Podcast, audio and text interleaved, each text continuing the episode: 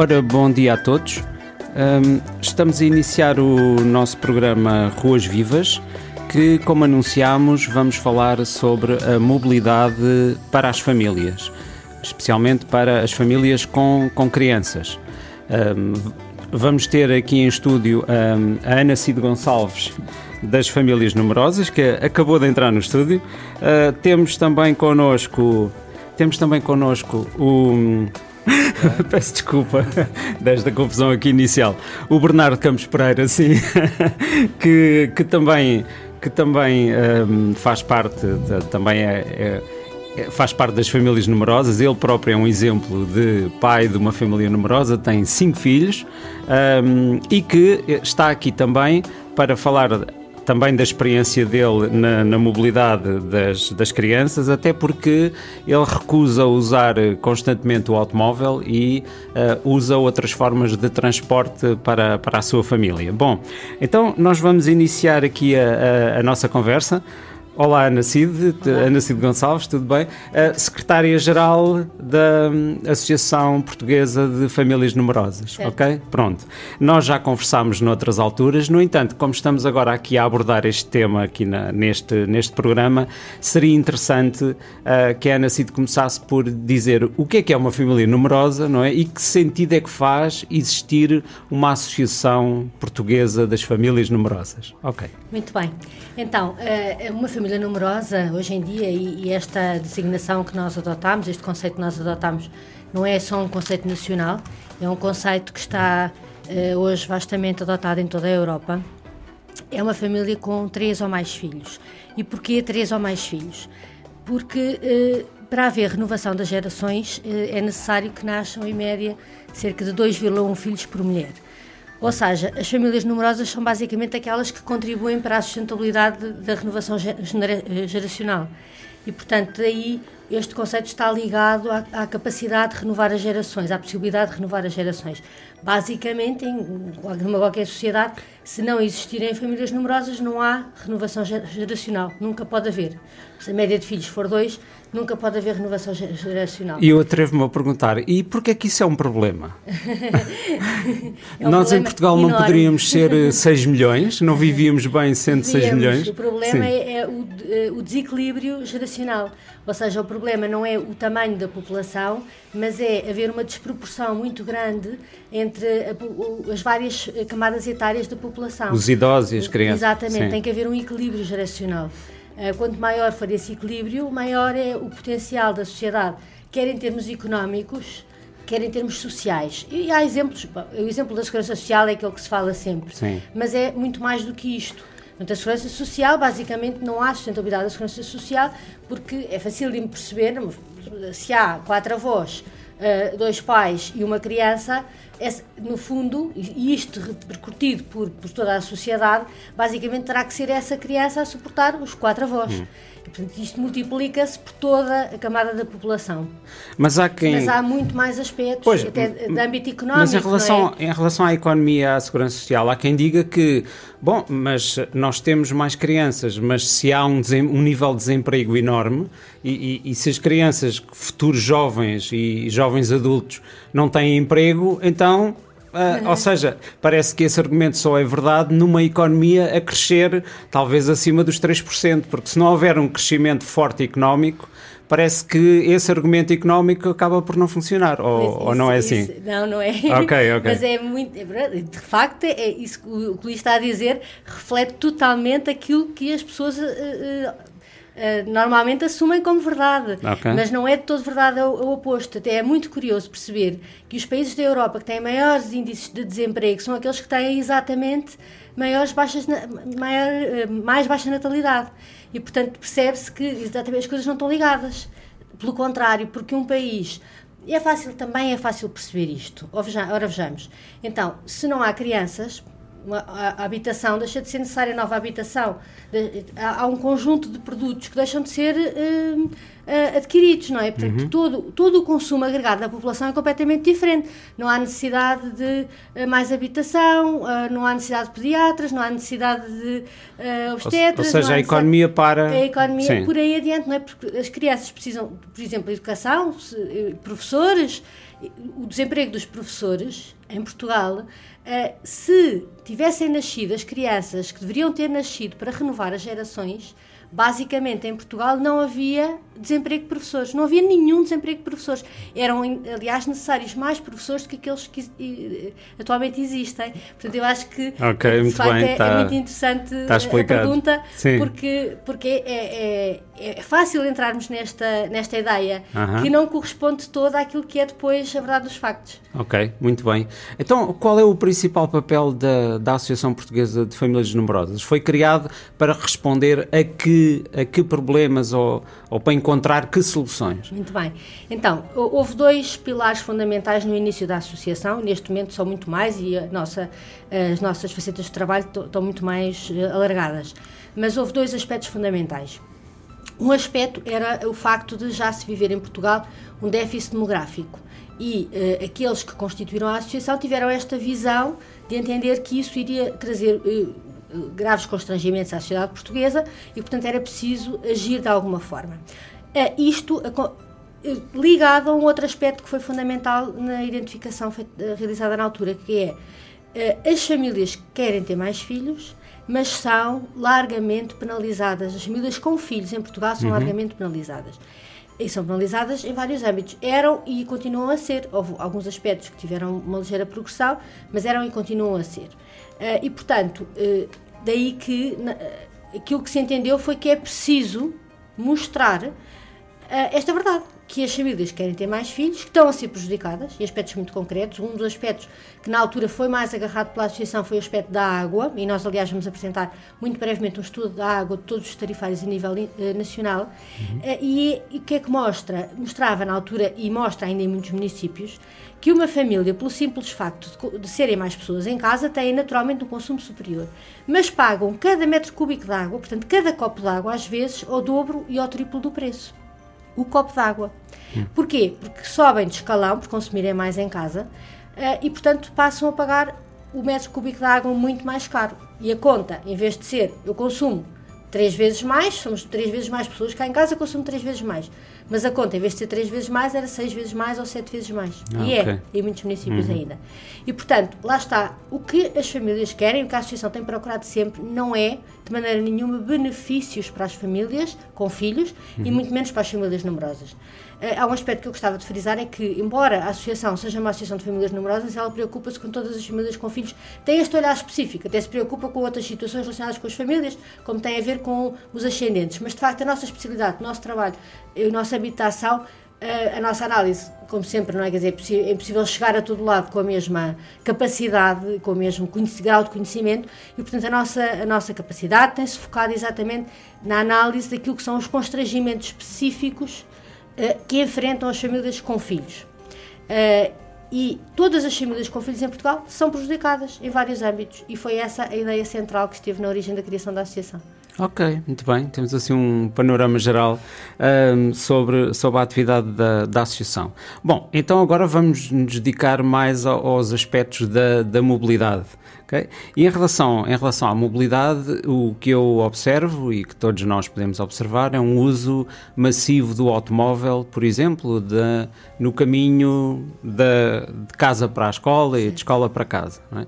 Eu vivo, posso dar o meu, até o meu testemunho pessoal, eu vivo junto ao, ao Colégio um, do Bom Sucesso, em Belém, e um, eu deteto que Uh, aí é muito mais do que 65%. Há pouco em off estávamos a falar aqui com o Bernardo e ele tem dados que dizem que 65% das das viagens para a escola são de automóvel, em média, em Lisboa, mas eu deteto que no caso daquele colégio, por exemplo, será perto de 90%. Há apenas uma bicicleta que eu vejo às vezes lá eh, presa à, na entrada, é uma, uma menina lourinha que pega na bicicleta e vai para casa casa e volta, mas é única, é única num mar de automóveis e de um mar, num caos, num caos rodoviário, com buzinas, com estacionamentos em cima do passeio, é o caos completo, não é? E é isso que eu, que eu observo.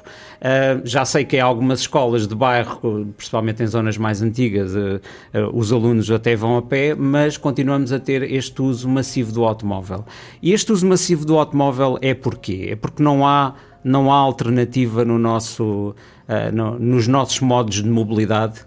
O, o, haverá alternativa. O problema é que a alternativa é muito mais cara e muito mais demorada. Portanto, não há, quer dizer, basicamente é o mesmo que dizer não há alternativa. Para muitas das nossas famílias, sobretudo, porque basicamente hoje em dia não há passes com condições específicas em função da dimensão da família.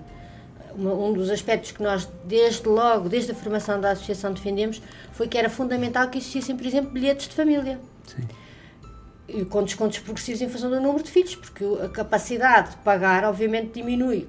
Vamos imaginar, o mesmo orçamento familiar, a pessoa tem que pagar o seu passo e o passo de um filho. Se tiver que pagar o seu passo e o passo de 3, 4, 5, 6 filhos, base, sai muito mais barato de carro. Portanto, sai mais barato É a mesma coisa que hum. dizer não há alternativa. Okay. Uh, e é isso que acontece com as nossas famílias. Para além da questão uh, do tempo. Para além da questão que está relacionada também com outro tipo de políticas que têm que embora aparentemente não estejam relacionadas, estão totalmente relacionadas. Eu posso-vos dar alguns exemplos delas. Uma delas, por exemplo, é a questão da prioridade dos irmãos nas escolas, que hum. foi ligeiramente melhorada o ano passado, mas durante muito tempo tinha sido eh, desvalorizada. O que é que acontece? Nós temos imensas famílias, temos muitas famílias, por exemplo, o ano passado, chegavam a ter três e quatro filhos em três e quatro escolas diferentes, porque não conseguiam pôr os hum. irmãos todos na mesma escola. Agora, na prática, quer dizer, é, isto dificulta completamente a vida das famílias, inclusivamente na capacidade de poder promover outro tipo de deslocações, porque se há irmãos mais novos que poderiam ir para casa de autocarro ou de bicicleta com os irmãos mais velhos, Sim. quando estão todos em escolas diferentes, essa possibilidade basicamente fica, fica impossibilitada. Uh, e, portanto, há aqui um conjunto. Para além disso, por exemplo, a questão das políticas de habitação. Exato. Também é outra questão muitíssimo importante. Uh, as famílias, as famílias com filhos, e então com mais filhos, foram praticamente empurradas para fora da cidade de Lisboa. Para fora da cidade. E, portanto, e estão em movimento pendular Lisboa, eh, todo dia, não é? Em movimento pendular, em movimentos pendulares com distâncias longas. É. E, portanto, portanto distâncias isto... longas com filhos em escolas diferentes, isso dá, é o que se chama andar a fazer piscinas o dia todo de automóvel de um lado para o outro. É e, isso, não é? É, e temos outro problema que é também a própria política de habitação dos municípios. Uh, aqui em Lisboa agora anunciou-se que vai fazer X casas para as pessoas voltarem a ver na cidade. Mas está-se a fazer T2, T3 no máximo. Ah. T3, para uma família com 4 filhos, 5 filhos, é começa a ser. Eu vivo no T3, a maior parte das famílias numerosas vivem em T3 ou no máximo T4. Mas isso são exceções e as câmaras estão a fazer uh, é habitação jovem. Mas habitação jovem não é, não é o importante. O importante é a habitação para as famílias, porque isso vai albergar os jovens até à idade que saem da universidade e vai também as crianças e, e as famílias estendidas, em alguns casos. Uh, em relação a não haver alternativa, eu tenho que discordar, porque okay. de facto há alternativa. Uh, nós temos é que lutar pela essa alternativa e temos que, uh, temos que também procurar a alternativa. A bicicleta até 8 km é mais rápido que o automóvel em meio urbano. Eu saio de bicicleta muitas vezes com os meus filhos, agora fecharam-nos o. A Câmara do Eiras fechou o percurso para fazer lá umas obras mas quando esse percurso estava aberto, fazíamos eh, de bicicleta 8 km e saía ao mesmo tempo que o meu vizinho que levava a filha de carro. E eu, quando estava a tirar a bicicleta do estacionamento, das bicicletas que colocámos lá à porta da escola, estava ele a chegar no automóvel. Era mais rápido e levava três crianças. Levava um miúdo de 8 anos sozinho, eh, de 13 anos, o, o, mais velho ia sozinho, esse eu não sei quanto tempo demorava, mas era mais rápido, e atrás na cadeirinha uh, de, de 3 anos. Mas é claro que, Bernardo, tens, tens noção que isso é uma exceção, ou seja... É uma exceção. Eh, tu és uma, das pouca, és uma das pouca, um dos poucos pais com família numerosa que usa a bicicleta sim, em Lisboa. E usa o Vão sendo mais. E usa sim, o automóvel. Sim. Não só é fanático mas, por, meio Mas porquê é que, e eu concordo também com a, com a Ana, porquê é que a maior parte das famílias e dos pais têm a noção de que não há alternativa? Okay? Tem noção porque também uh, eu acho que estão um bocadinho formatadas as pessoas para uh, a maior razão, este estudo que cita os 65%, nas três escolas que analisou, por isso é uma média baseada em três escolas, uma na Expo, uma nas Avenidas Novas e uma no Castelo, na zona de Colina. Mesmo no centro, no Castelo, a maioria ainda ia de automóvel, 57%. Uh, na zona onde iam mais a pé era aqui nas Avenidas Novas. Por isso, o meio urbano influencia. Quem vive afastado de tudo e só, só tem autoestradas à volta, ou se a escola só está à volta de autoestradas, obviamente que o automóvel é a solução que vão encontrar e é difícil pensar de outra forma.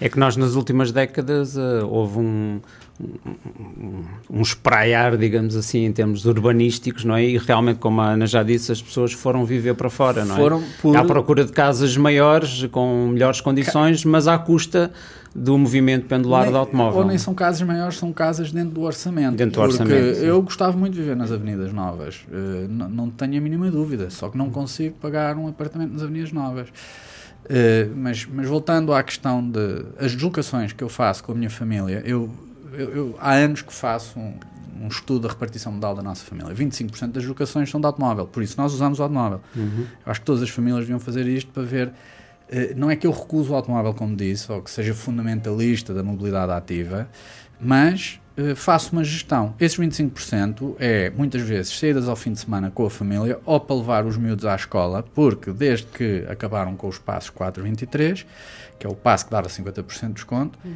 é muito mais caro ir de transportes públicos até à escola do que de automóvel. Uhum. Nós fizemos as contas. E há duas semanas o ministro responsável pelo valor dos transportes recusou, por 20 milhões de euros do Orçamento de Estado, recusou reintroduzir o passe 423, que foi anulado pelo anterior governo. E esse é um passo que dá desconto de 50%? De 50% aos miúdos entre os 4 e os 23 anos. Okay. Atualmente temos uma confusão de tarifas e a melhor que se consegue é 25% de desconto. Mas quem tem 4 filhos, eu quando renovo os passos dos meus filhos, pago por mês mais do que é o depósito do automóvel e todas as manutenções desse mês. Fica, uhum. no meu caso, fica por cento e tal euros. O que é que acontece? Este passe não foi introduzido por 20 milhões de euros na mesma semana que se vai financiar os taxistas para ser mais competitivos frente ao Uber com 17 milhões de euros do nosso dinheiro, dos nossos impostos. Uhum. Pronto, isto parece-me uma injustiça e uma falta de visão para a mobilidade. Mas temos outros exemplos que a Ana referiu e bem, que é uh, os transportes públicos para a família. Uhum. Basta irmos aqui ao lado da Espanha. Qualquer família em Espanha, com mais de três filhos, qualquer membro da família, em qualquer viagem ferroviária ou de autocarro, não só na cidade, mas regional, dentro do país, tem um desconto de 50%. Tem, até em voo aéreo. Em voos aéreos, sim, não sei se chega aos 50%, mas em termos da rede nacional de transportes terrestres é 50% até aos três, eh, quem tem três filhos ou mais. Quem tem cinco é 70%. Uhum. Eu vou à Espanha, mostro o meu cartão da Associação de Famílias Numerosas Portuguesa e já recebi descontos de 70%, mesmo viajando sozinho. Porquê? Porque eles estão a tentar incentivar comportamentos civilizados de usar os transportes públicos. Quando fala do Colégio do Bom Sucesso, eu vejo a mesma história em frente do colégio onde tenho os meus filhos. Vejo pais a levar os miúdos, a estacionar os carros nos passeios, nas passadeiras, uhum. quase que atropelam os filhos uns outros. Às vezes Sim, desatam é os pais, os pais uh, em conflito entre eles dentro dos automóveis nós estamos a. Atropelamentos. E sim, já houve atropelamentos, houve atropelamentos uh, estão relatados. Isto está a perpetuar um comportamento para as crianças péssimo. E depois, como as crianças estão formatadas para ir de automóvel, também todos. Elas vão replicar, eles vão replicar esse modelo. E estamos sim. a perpetuar um mau comportamento.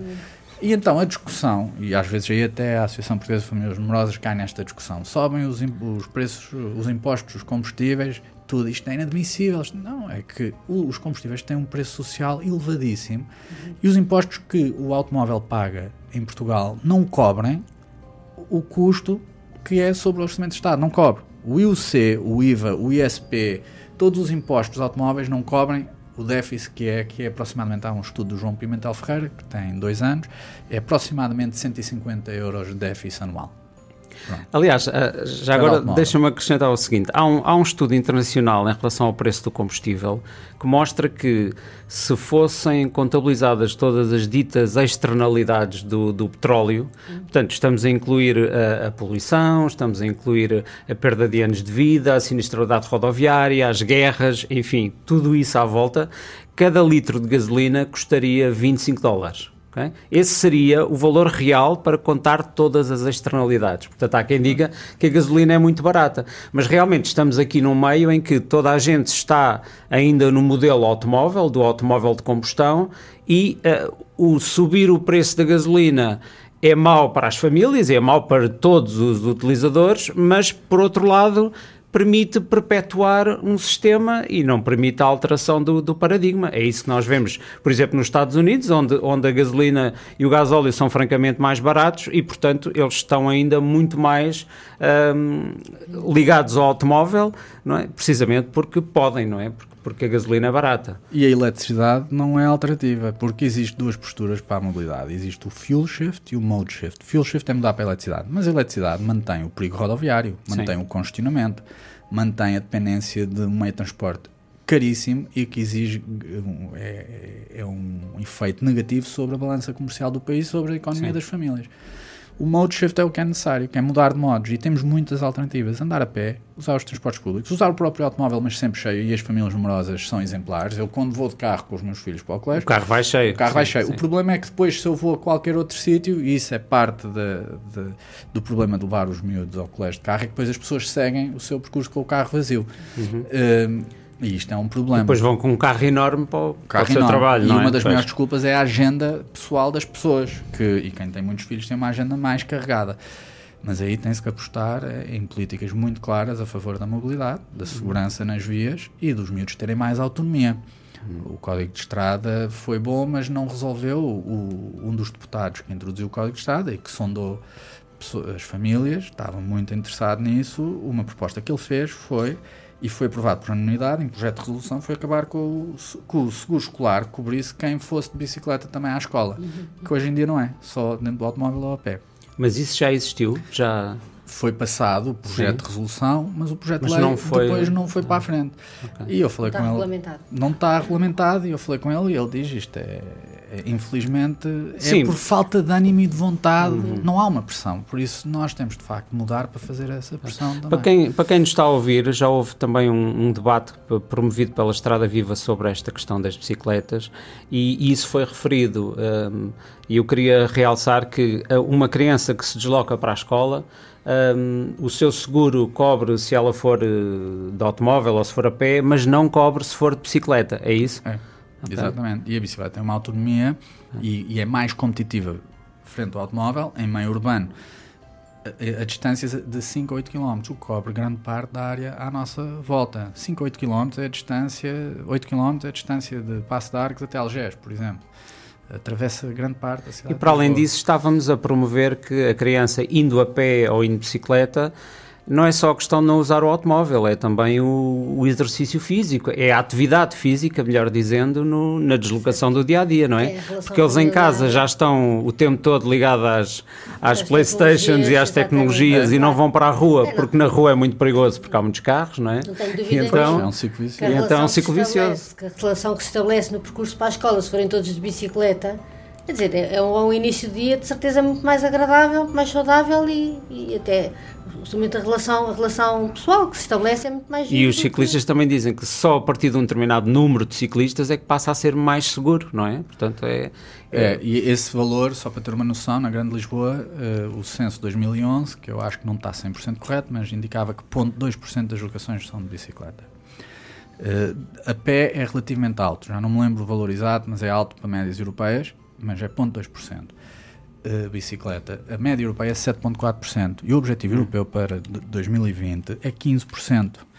Há sítios em Portugal que estão acima disso, a Mortosa, Aveiro, Lolé, há sítios que estão, estão bem, mas a verdade é que temos que tomar medidas uh, para isto. A questão do andar a pé e de ir de bicicleta também é um estimulante para as crianças. Foram feitos estudos E há, há, dois estudos diferentes. Há um que pediram às pessoas, às crianças que vão de automóvel para a escola, para fazer o desenho do caminho para a escola. E eram sempre desenhos muito pobres, muito fracos, muito pouco ricos. Uh, e as pessoas que iam a pé que iam de bicicleta, que é desenhos cheios de cores, estímulos a mostrarem sabores, cheiros, o que vinham, o, o detalhe. Esse é um estudo. O outro estudo é um estudo feito sobre as mulheres europeias jovens, de idade universitária, as que tinham o, o desenvolvimento mais. melhor prestação académica, melhor desenvolvimento, capacidade de inquirir, de, de procurar. E eram as espanholas que estavam em primeiro lugar e associavam o facto de que andavam muito mais a pé nas cidades espanholas, são cidades compactas. E os últimos eram sempre locais, locais onde anda-se muito de automóvel. Por isso, mesmo para bem dos nossos filhos, nós pensamos que é seguro eles irem de automóvel, mas não é seguro. Estão a respirar um ar muito menos limpo. A hipótese de ter um, um acidente, um sinistro, uma colisão grave é muito mais alta e estamos nós a criar e a perpetuar uhum. um mau ambiente para a cidade também. Há um cartoon inglês muito curioso que mostra uma, uma família numerosa à frente de um, de um, de um automóvel grande, não é? de um SUV e a, a, legenda traduzida para português é qualquer coisa do género. Como há muitos carros, nós levamos-nos de carro à escola, não é? Como é muito perigoso porque há muitos carros, acabamos por também levá-los de carro. Portanto, é o, é o, tal ciclo, o tal ciclo vicioso. Muito bem. Uh, eu queria introduzir aqui um outro tema, que é a questão da das zonas 30 e das zonas de, de partilha. O, código, o, novo Código da Estrada uh, começou a, uh, agora com a última revisão a, a, permitir a instalação de zonas de, com limite de 30 km hora e também de zonas de partilha a 20 km hora. Okay? E um, nós, a nível da Estrada Viva e da ACAM, temos formação com os professores e eh, na análise da envolvente, da, do, do, da envolvente escolar, o que se detecta é os automóveis a passar e a, e a criar esse caos, esse caos na, na, na chegada e na partida da, das crianças, mas também velocidades muito elevadas junto à escola. Portanto, penso que seria, seria óbvio que. Uh, as zonas envolventes das escolas deveriam ser todas zonas 20, preferencialmente, ou no máximo zonas 30, não é? Uh, e, e, até tirar, e até tirar o tráfego imediato junto à saída da escola. Isso poderia ser também um elemento dissuasor do uso tão massivo do automóvel, porque o pai, que tem a, o pai ou a mãe que tem a possibilidade de deixar a criança mesmo à porta da escola, não é? Isso é uma grande tentação para o fazer, não é? O deixar o carro um pouco mais longe seria mais, mais adequado e melhorava-se muito a envolvente da escola a nível de, de segurança. E, e, não é isso que nós vemos. Eu, eu, não sei se há aqui alguma escola na zona de Lisboa, onde estamos agora, um, que, que tenha estas características. Que conhecem alguma? Que seja uma zona 20 ou que não tenha trânsito à porta? Não, assim, não há. Vejo exatamente o contrário. É o contrário, não é? Exatamente. E o 30, a velocidade 30 é uma velocidade que hoje em dia, uh, hoje em dia é uma velocidade que devia ser a velocidade urbana geral. 30. E a exceção é os 50 avenidas de maior porte. O 30 não reduz o fluxo de tráfego, muito pelo contrário. Uhum. Ele não reduz a velocidade dentro do meio urbano. E há vários estudos que mostram que em cidades com algum, alguma morfologia compacta há duas velocidades para o mesmo fluxo de tráfego, por causa dos nós e dos, dos uh, semáforos. Então, em Lisboa é mais ou menos entre os 30 e 70 km h A diferença é que a 70 km h se batemos num peão matamos o peão Sim. quase 100%, a 30 uhum. km h é só 5% de hipótese de matá-lo. Uhum. Por isso, se vai passar o mesmo número de carros, porquê a velocidade? Porquê se depois ficamos parados à frente? E quem anda de bicicleta a velocidade nota isso porque uhum. anda mais ou menos a 15, 16 km h e passamos todos os carros nos semáforos. Eles param à frente, ficam. Quer dizer, quem nos ultrapassou acaba por ficar parado. Sim, porque há estudos que mostram que a velocidade média da maior parte do trânsito é à volta de 25 km por hora. Pronto. Agora, os 30 não é uma velocidade eh, que seja compatível com a mobilidade em bicicleta para muitas crianças em conforto e isto pode parecer machista o que eu vou dizer, mas uh, vamos ver que a maior parte dos utilizadores de bicicleta que há em Lisboa e nas cidades mais atrasadas uh, são homens. Uh, homens de idade entre os 20 e os 60 mais ou menos. Pronto, o que é que acontece? É, eh, há pessoas que são avessas não sentem-se confortáveis com o trânsito. Por isso o 20, 20 é uma, uma velocidade melhor. Só que assegurar esses 20 é difícil. Sim. E nós temos zonas que já foram zonas de coexistência em, em na, na, Grande Lisboa. Eu estou a pensar uma no centro do Eiras, outra em Almada. Mas como há grandes volumes de automóvel e há poucas pessoas ali, nós entramos no centro e diz prioridade ao peão, mas o peão se for para ali é engomado, porque os carros continuam a passar, até já reverteram o pavimento para o pavimento antigo, porque aquilo desfez tudo. Em Almada vemos a mesma coisa no centro, zonas de coexistência têm que ser muito bem, uh, não é só bem desenhadas, é tem que haver políticas à volta, tarifas de estacionamento elevadas, uh, porque um lugar de estacionamento custa a cada Câmara entre 90 e 250 euros por mês para manter, uhum. se amortizarmos o custo de construção. Não existe estacionamento gratuito. Uhum. Ele deve ser pago. Uh, tarifas de congestionamento à entrada das cidades é políticas que têm usado cidades como Singapura, ou Londres, ou Estocolmo. Uhum. E as velocidades sim têm que ser reduzidas, sem dúvida. Mas não chega.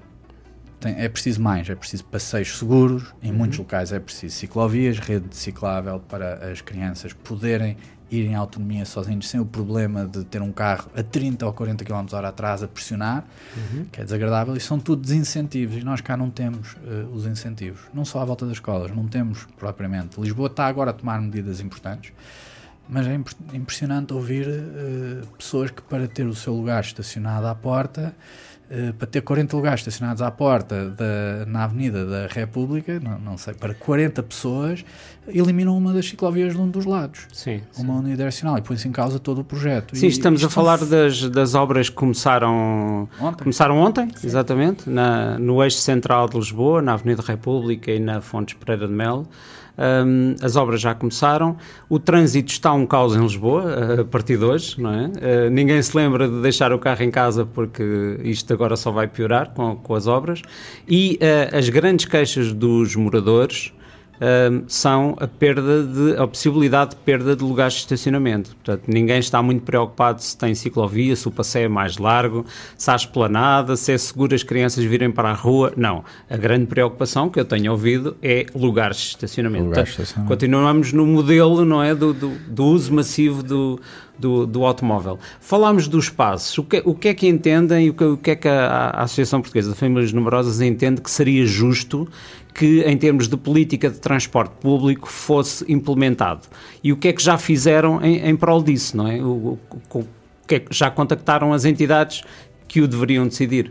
Sim, contactamos periodicamente, não é? Cada vez que vem um governo, não é? Pedimos os pedidos de audiência para apresentar o nosso caderno de propostas, que é um caderno construtivo, basicamente, e que pretende arranjar soluções que não só são boas para as famílias namorosas, mas que, sendo boas para as famílias namorosas, acabam por ser boas para todas as Para toda a gente, sim. Pronto, mas, uh, quer dizer, não temos praticamente na área dos transportes, não temos sido ouvidos. Mesmo quando foi implementado o 418 uh, eh, e o, no, o 1923, uh, o, que, o que nos parece é que já na altura devia ter sido implementado um, um desconto crescente em função do número de filhos, porque obviamente a capacidade de pagar para uma família numerosa que tem todos os dias encargos alimentação, vestuário, muito mais elevados, portanto, se tivermos em conta o mesmo rendimento uh, que alimenta uma pessoa, duas pessoas e depois alimenta 5, 6, 7, não é a mesma coisa.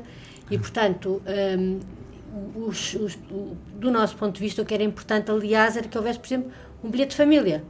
O mesmo custo para a família toda. E entram. Uh, entra a família toda no, com, o mesmo, com o mesmo bilhete, com o mesmo Ou seja, um valor, único um valor único para isso, a família toda. Isso, sim, era, isso era para nós era o ideal. Mas há, há, soluções noutros países também interessantes. Por exemplo, Sué na Suécia, o Bernardo já deu o exemplo de, de, Espanha. Na Suécia, as mães que entram com um carrinho de bebê, por exemplo, não pagam transporte, entram para trás, podem entrar na porta traseira, na porta do meio, não é? Porque entrar com o carrinho na outra porta da frente é mais difícil e, uh, e depois tinha que deixar a criança para ir fazer o pagamento. Né? Portanto, entram pela porta de trás e, e, e, vão de transporte à borla.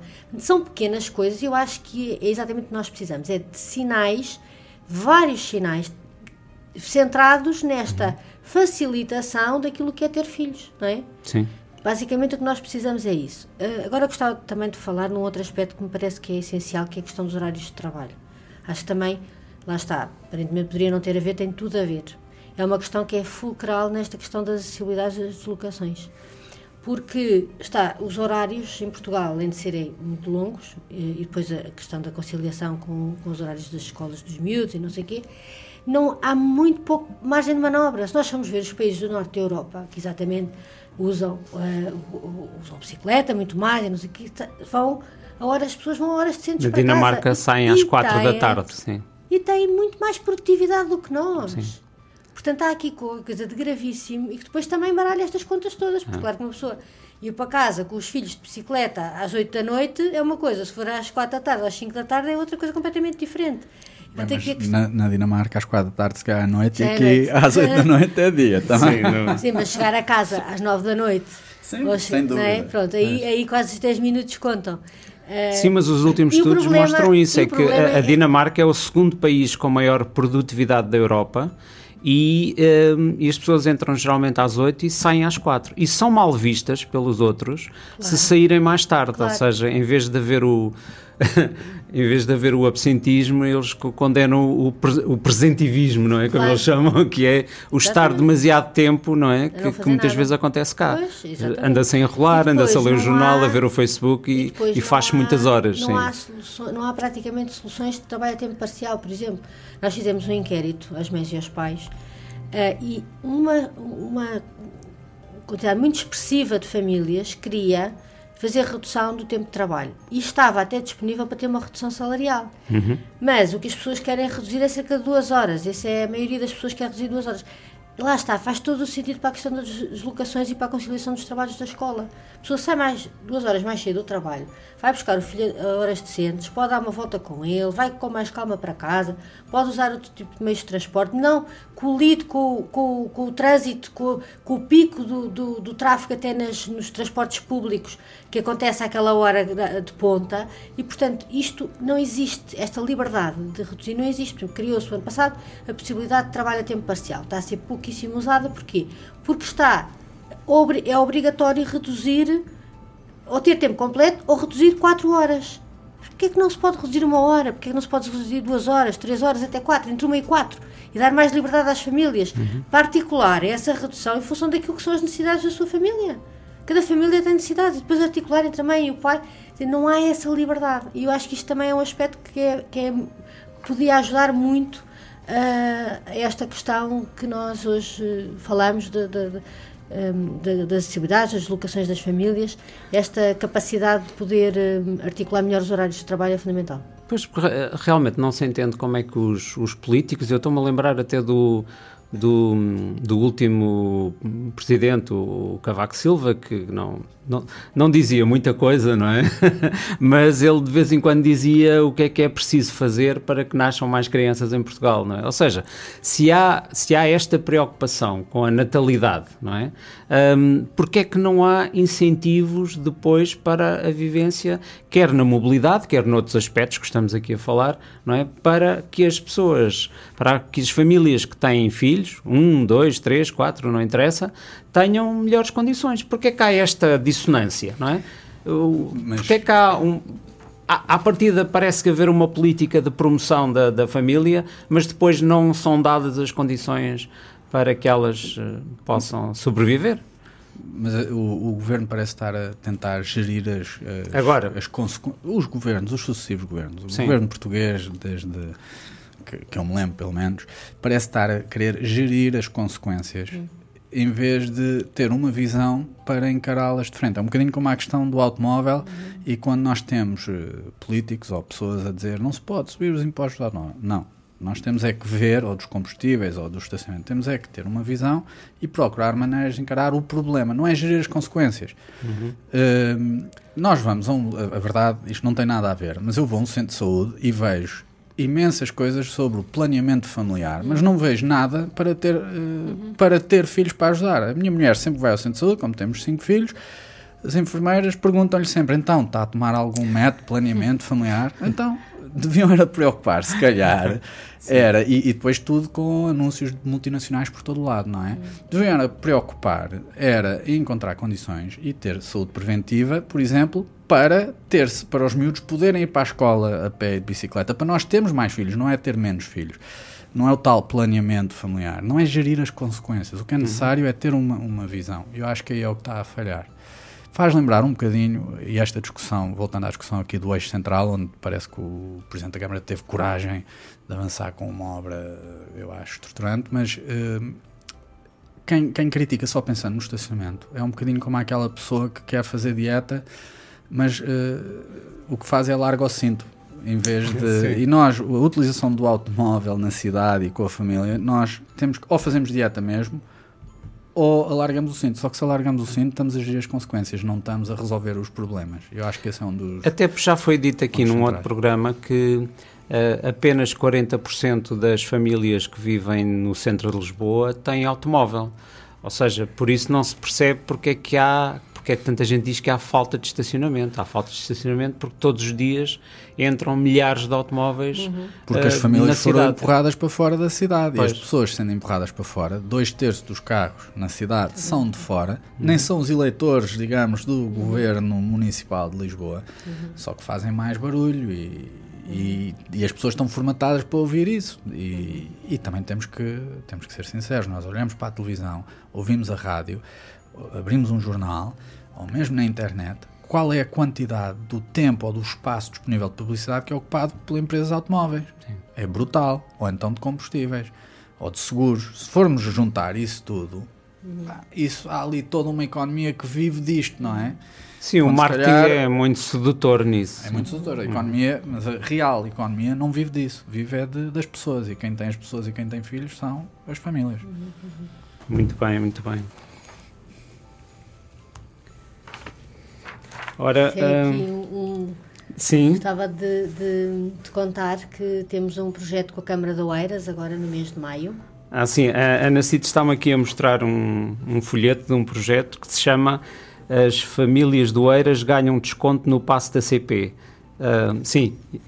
E então, é, então isto é? As Famílias Numerosas. Portanto, uh -huh. é, uma, é, uma, parceria que nós temos, é a Câmara Municipal de Oeiras, a CP e a Associação de Famílias Numerosas fez uma parceria em que há descontos uh, uh, significativos, portanto estamos a falar de um desconto de 50%, um, de 25% na assinatura da CP nas compras efetuadas entre os dias 23 e 31 de maio.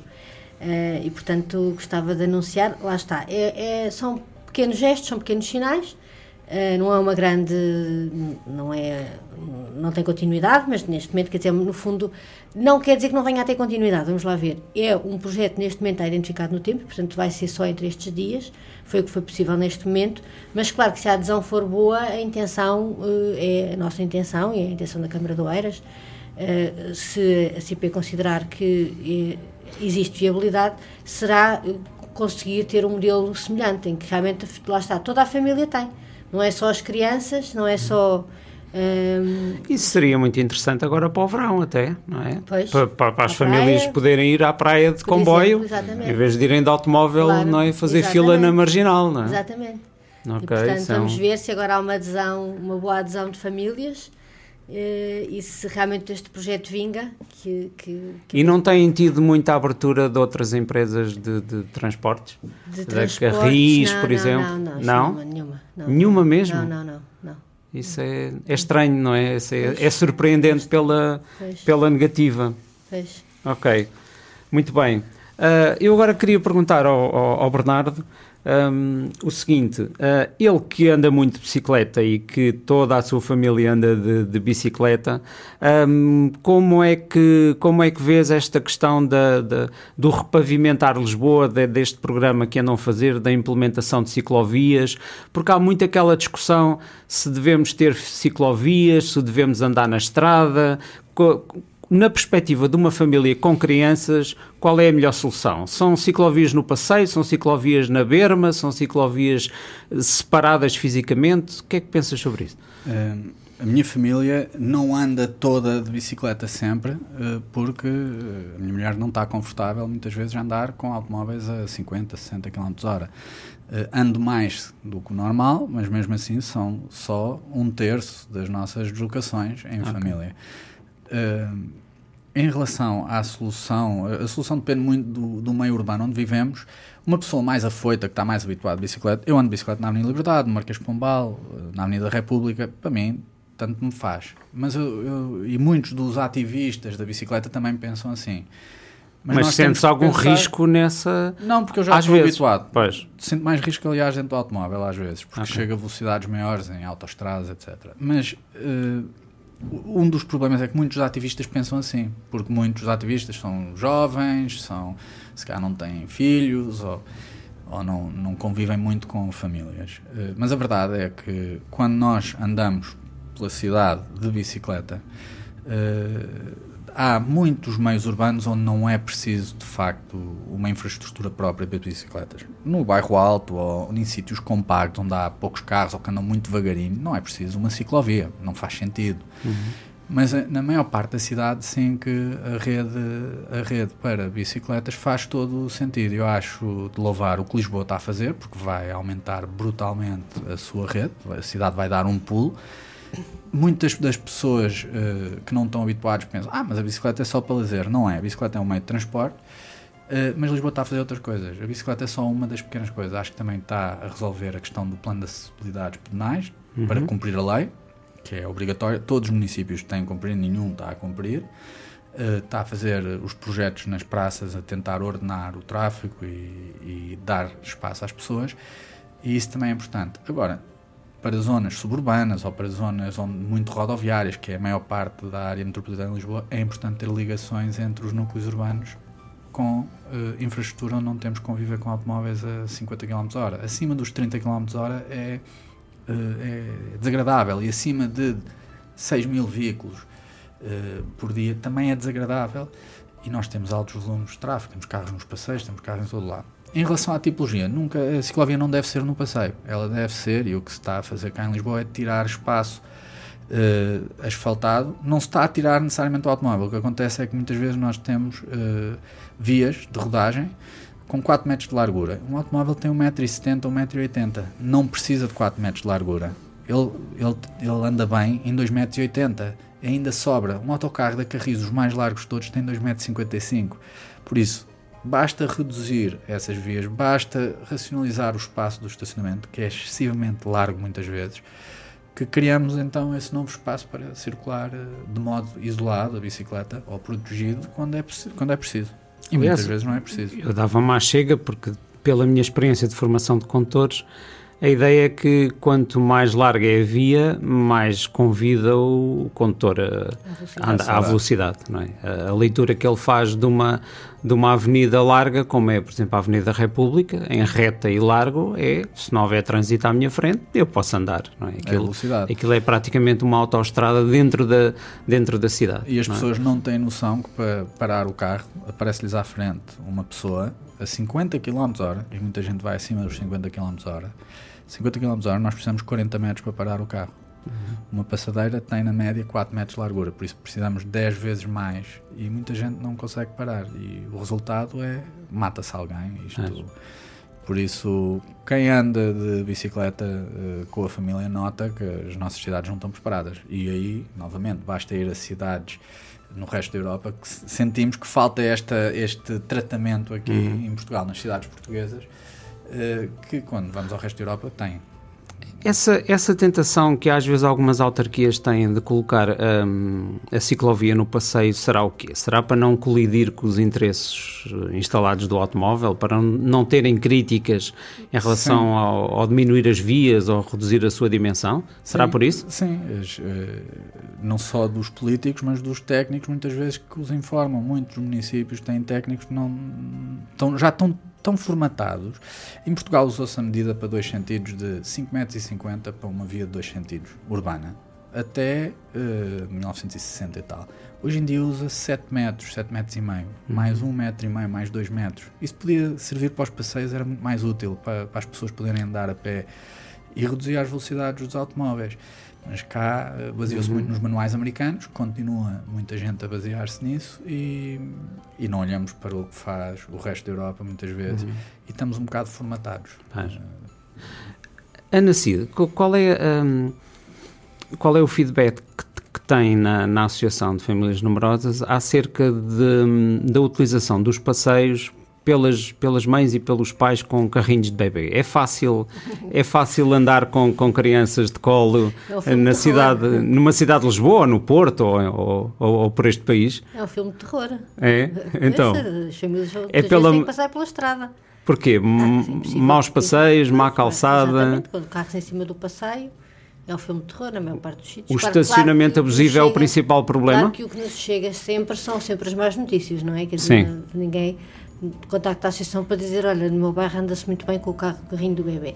Mas, obviamente, que, que, basta circularmos então nas grandes cidades em Lisboa, Oeiras, e há, há sítios onde é absolutamente caótico, onde as famílias não podem passear, e, portanto, uma das coisas que nós também desde sempre defendemos, através do projeto das autarquias familiarmente responsáveis, é estas boas práticas e, por, e, por exemplo, uh, as, os, os, serviços de apoio à família estarem à distância, a pé, para deslocação a pé, da, da, habitação da família, portanto, haver um conjunto de serviços que estão disponíveis a pé numa determinada, numa determinada área urbana.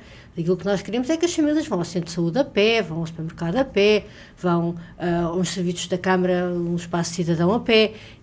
E, quer dizer, uma pessoa que vai a pé, muitas vezes não, não pode ir a pé, ou vai, ou vai a pé, mas não, não vai a pé pelo passeio, vai a pé pelo, pelo meio dos carros, ou, ou, ou se leva um carrinho de bebê, vai, vai, vai, vai para o meio da estrada.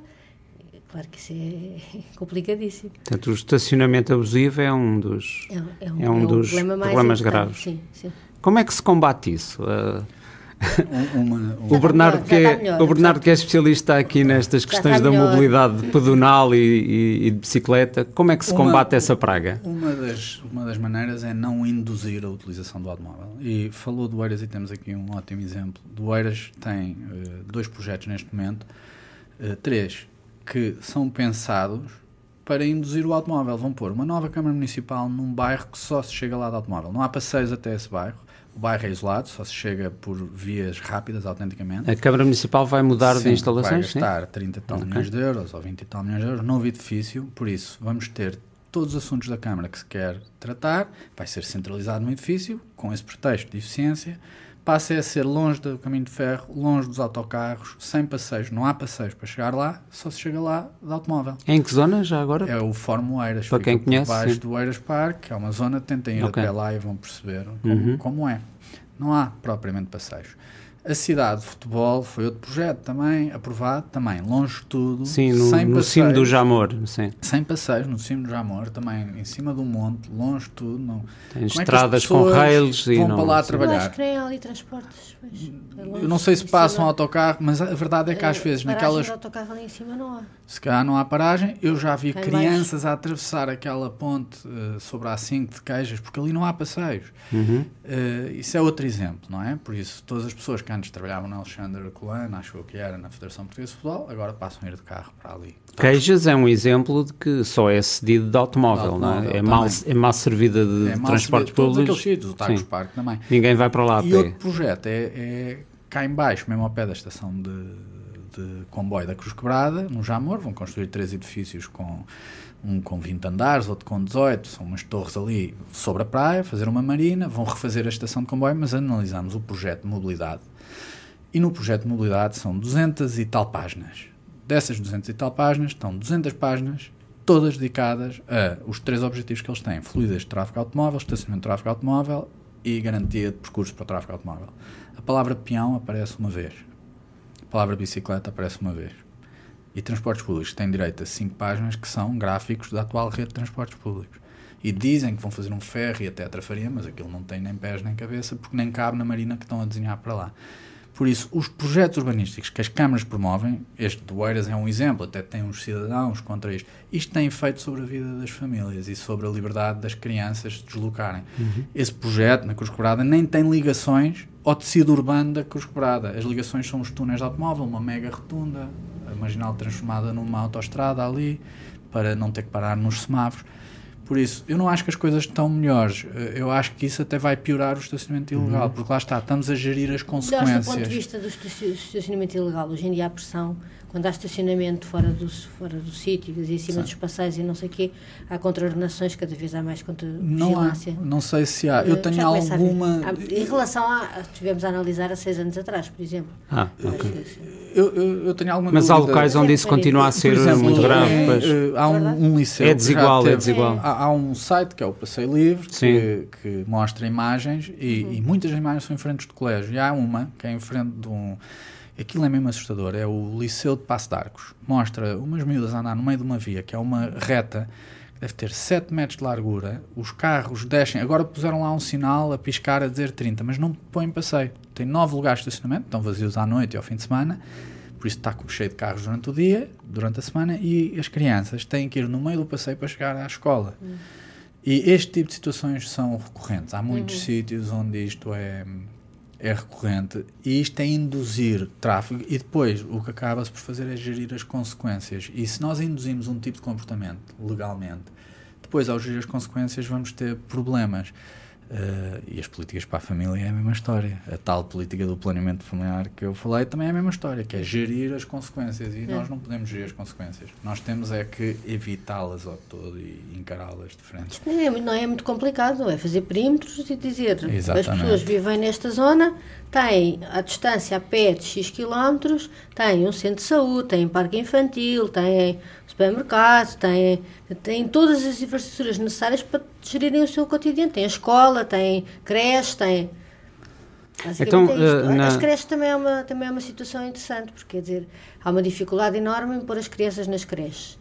Mas insiste-se no modelo do financiamento, do financiamento via uh, Segurança Social, algumas IPSS, com vagas que não se percebe bem como é que são geridas daqui para ali, e portanto também temos as famílias muitas vezes a terem que ir colocar os filhos numa creche a uma distância que também não tem nada a ver em vez de haver, sei lá, por exemplo, se é creche e a pessoa escolhe a creche que fica mais perto da sua casa, mais, eh, ou, ou do trabalho, ou para poder ir buscar a criança, tem mais liberdade e gera o seu dia de uma maneira mais uh, fácil, em vez de haver estes sistemas fechados que não se entendem. Não se entende porque é que o Estado há de financiar uma creche, se for aquela creche uh, com, com, com aquele sistema, e não pode, da mesma maneira, financiar a creche que os pais escolhem noutro sítio que para, o seu, para a gestão do seu cotidiano é, funciona muito melhor. Então, em termos de mobilidade das famílias, seria, seria interessante a, a reabilitação urbana do centro da cidade? Eu, eu digo isto porque, porque em Lisboa todos nós conhecemos é. blocos inteiros de prédios que estão devolutos, que estão a claro. cair. É? É, é, importantíssimo. É, coisa, é, é importantíssimo. Dizer, não pode ser é ter uns e ter dois.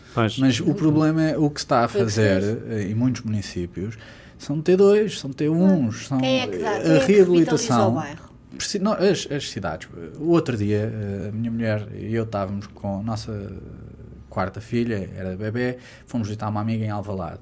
E fomos, e perdemos a, a chupeta, a Xuxa. Fomos à procura de Xuxas. Nenhuma farmácia, fomos a três ou quatro, tinha Xuxas, porque já era uma população tão envelhecida. uh, e isto, isto são as políticas de habitação. Agora, Alvalade está a ter uma população jovem, mas é uma gentrificação. Quem vai para lá neste momento é uma população jovem endinheirada, não é uhum. uma classe média. E a maior parte das famílias numerosas com muitos filhos mas, não são pessoas ricas, são classe média não, ou média baixa essa até. É outra, essa é outra. Uh, tem-se a mania, tem a mania que ah, um T4 é para pessoas pessoas, para pessoas ricas. Não, não tem que ser um T4 de luxo. Pois tem que ser é um, um T4 com condições.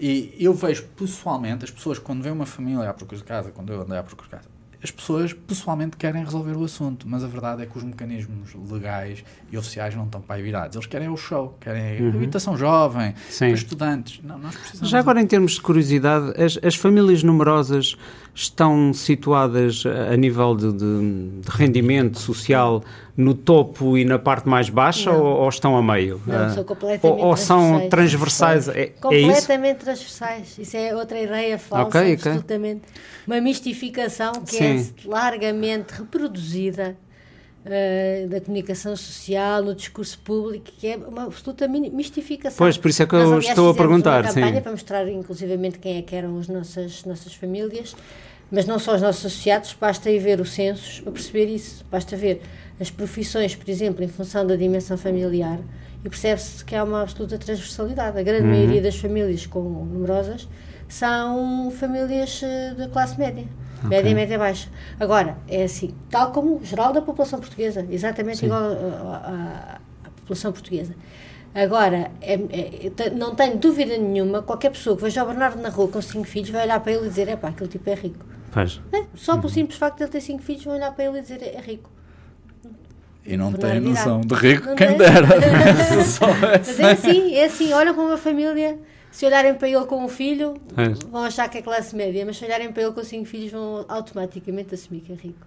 Ok, pois por isso não, não é fácil. Ou seja, era importante que a reabilitação urbana, eh, até porque se a reabilitação for feita nos, nos prédios mais antigos, a maior parte deles são, são casas com 5, 6, 7 assoalhadas, não é? Excelentes, não é? As Na casas. Baixa, em toda Lisboa. Exatamente. O, o, o, que o Bernardo está a dizer é que muitas delas são reabilitadas, mas depois são fragmentadas para hum, apartamentos mais pequenos. Ou, ou não são fragmentadas. Quartos que eram quartos, imaginemos um quarto com 13 metros quadrados, 14 metros quadrados, que está dentro do antigo, do atual regeu e que se usava. Hoje em dia, malta que era de luz, por isso, tal como um filho tem uhum. direito a tudo, o filho tem direito a uma sala de 60 metros quadrados uhum. e tem direito a uma casa de luxo, o filho, não é? E, e, nesse aspecto, as famílias numerosas, a postura não pode ser de luxo. Eu tenho cinco filhos, temos que dividir as coisas. Eu vou uhum. a uma uhum. pastelaria, eu não posso comprar cinco pastéis de nata. Pá, às vezes não dá. Então, olha, dividem um. Isto tem que ser assim. Uhum. E a casa, se calhar mantemos os quartos no tamanho que estavam, ou aumentamos uhum. um bocadinho para os padrões atuais que são melhores, mas sem ser de luxo. Ou seja, uhum. E a rua é a mesma coisa, okay. não é? Não temos que fazer as ruas de luxo, tem é que ser. Eh, uhum. Bem, foi nós criada, estamos, foi... nós estamos a, a terminar o nosso tempo, mas eu, eu, eu queria só que. Uh, que a Ana Cid pudesse desenvolver um bocadinho aquilo que estava a tentar dizer há pouco, que é qual, quais são as vantagens de ter famílias numerosas no centro da cidade? Não, em termos de mobilidade, que é o que nos traz aqui um pouco hoje, mas extravasamos o tema, não é? É óbvio porque tudo fica mais fácil em termos de deslocações. Mas quais são as outras vantagens de ter as famílias é, numerosas é na cidade? A financeira, não é? A questão financeira, porque as deslocações também têm custos muito elevados, portanto a questão financeira. Uh, e a questão do tempo. Uh, se nós vermos, quer dizer, se consultarmos o estudo que aliás vai ser agora pela Fundação Francisco Manuel dos Santos, vai ser muito abordado agora no mês de maio. Um, se consultarmos esse estudo, os dois principais aspectos que as famílias consideraram relevantes para a questão de terem ou não terem filhos, para a decisão de terem ou não terem filhos e o número de filhos que vão ter, é exatamente a questão financeira e a questão do tempo. Ora, estas duas questões são cruciais no que diz respeito a, a, a, ao sítio onde se vive, ao sítio onde se tem as crianças a estudar e ao sítio onde se trabalha. E, portanto, e à proximidade e às deslocações eh, que se fazem uh, diariamente na gestão da vida familiar. E, portanto, e, e, são, são tudo aspectos que estão exatamente relacionados com a questão, também muito com a questão financeira e com a questão do tempo que é preciso ter para a família e para a qualidade de vida familiar. Nós não queremos ter só mais crianças, queremos ter crianças que possam estar acompanhadas com os, pelos pais, que tenham qualidade de vida, que tenham um, um, um acompanhamento e uma, uma capacidade de se desenvolverem e de terem um conjunto de experiências que, que, sejam efetivamente importantes para o seu desenvolvimento psicossocial. Okay. Bernardo, para terminarmos, será que então eh, neste modelo de reabilitação urbana estamos a permitir que apenas as famílias ricas possam vir para o centro da cidade? Uh, eu, eu não conheço os, os pormenores de, de, todos os locais. O que vejo é, em alguns municípios, são muito poucas as habitações e talvez seria inteligente era criar mecanismos para o mercado fazer isso e beneficiar o mercado no sentido de criar habitações com mais quartos e a custos controlados. Isto existe em, em, vários locais. Às vezes foi até abusado. Os espanhóis têm a vivenda de proteção social, cá havia o sistema de fomento de habitação. Uh, acho que são critérios que devem ser tomados em conta. E não só o show, que vamos fazer X casas e, e por isso parece-me que é importante. E é importante, como dizia a Ana Cid, que seja em locais onde já temos as infraestruturas, onde já temos as coisas lá no centro, Uh, e que isso seja acessível a todas a, toda a população, não só as famílias, toda a população, toda a população. Uh, mas que, que, haja tipologias para as famílias, que é isso que não se vê. Neste momento, as tipologias para as famílias são de luxo e é por isso que se associa as famílias. Nós temos no nosso site uma. O, agora, a propósito da, da implementação do IMI familiar, que é uma redução do imposto em função da dimensão da família, partindo do princípio que um filho maior tem uma casa maior por necessidade, não por luxo, e nós fizemos um estudo a propósito de, dessa lançamento dessa medida que vê exatamente em que, em função da dimensão da família, em que casas é que as famílias vivem. Uhum. E a grande maioria das casas de grande dimensão não estão ocupadas por famílias numerosas. Estão okay. ocupadas por famílias com uma pessoa, duas pessoas, dez uhum. pessoas no máximo. Uhum. Mesmo para terminarmos, quem quiser saber mais uh, sobre a Associação Portuguesa de Famílias Numerosas, como é que site encontra? É sempre o meio mais fácil, ou contactando-nos, mas o nosso site www.apfn.com.pt têm lá muita informação e podem sempre estar em contato connosco e pedir os esclarecimentos que entenderem. Ok, muito bem. Eu queria agradecer aos dois, a Ana e ao, e ao Bernardo. Acho que foi uma conversa interessante e levantámos aqui uma série de problemas. Para quem nos ouve, pode nos levar a, a refletir todos sobre as mudanças necessárias para ter uma melhor mobilidade urbana para as famílias. Ok? Muito obrigado. Muito obrigado. Obrigada.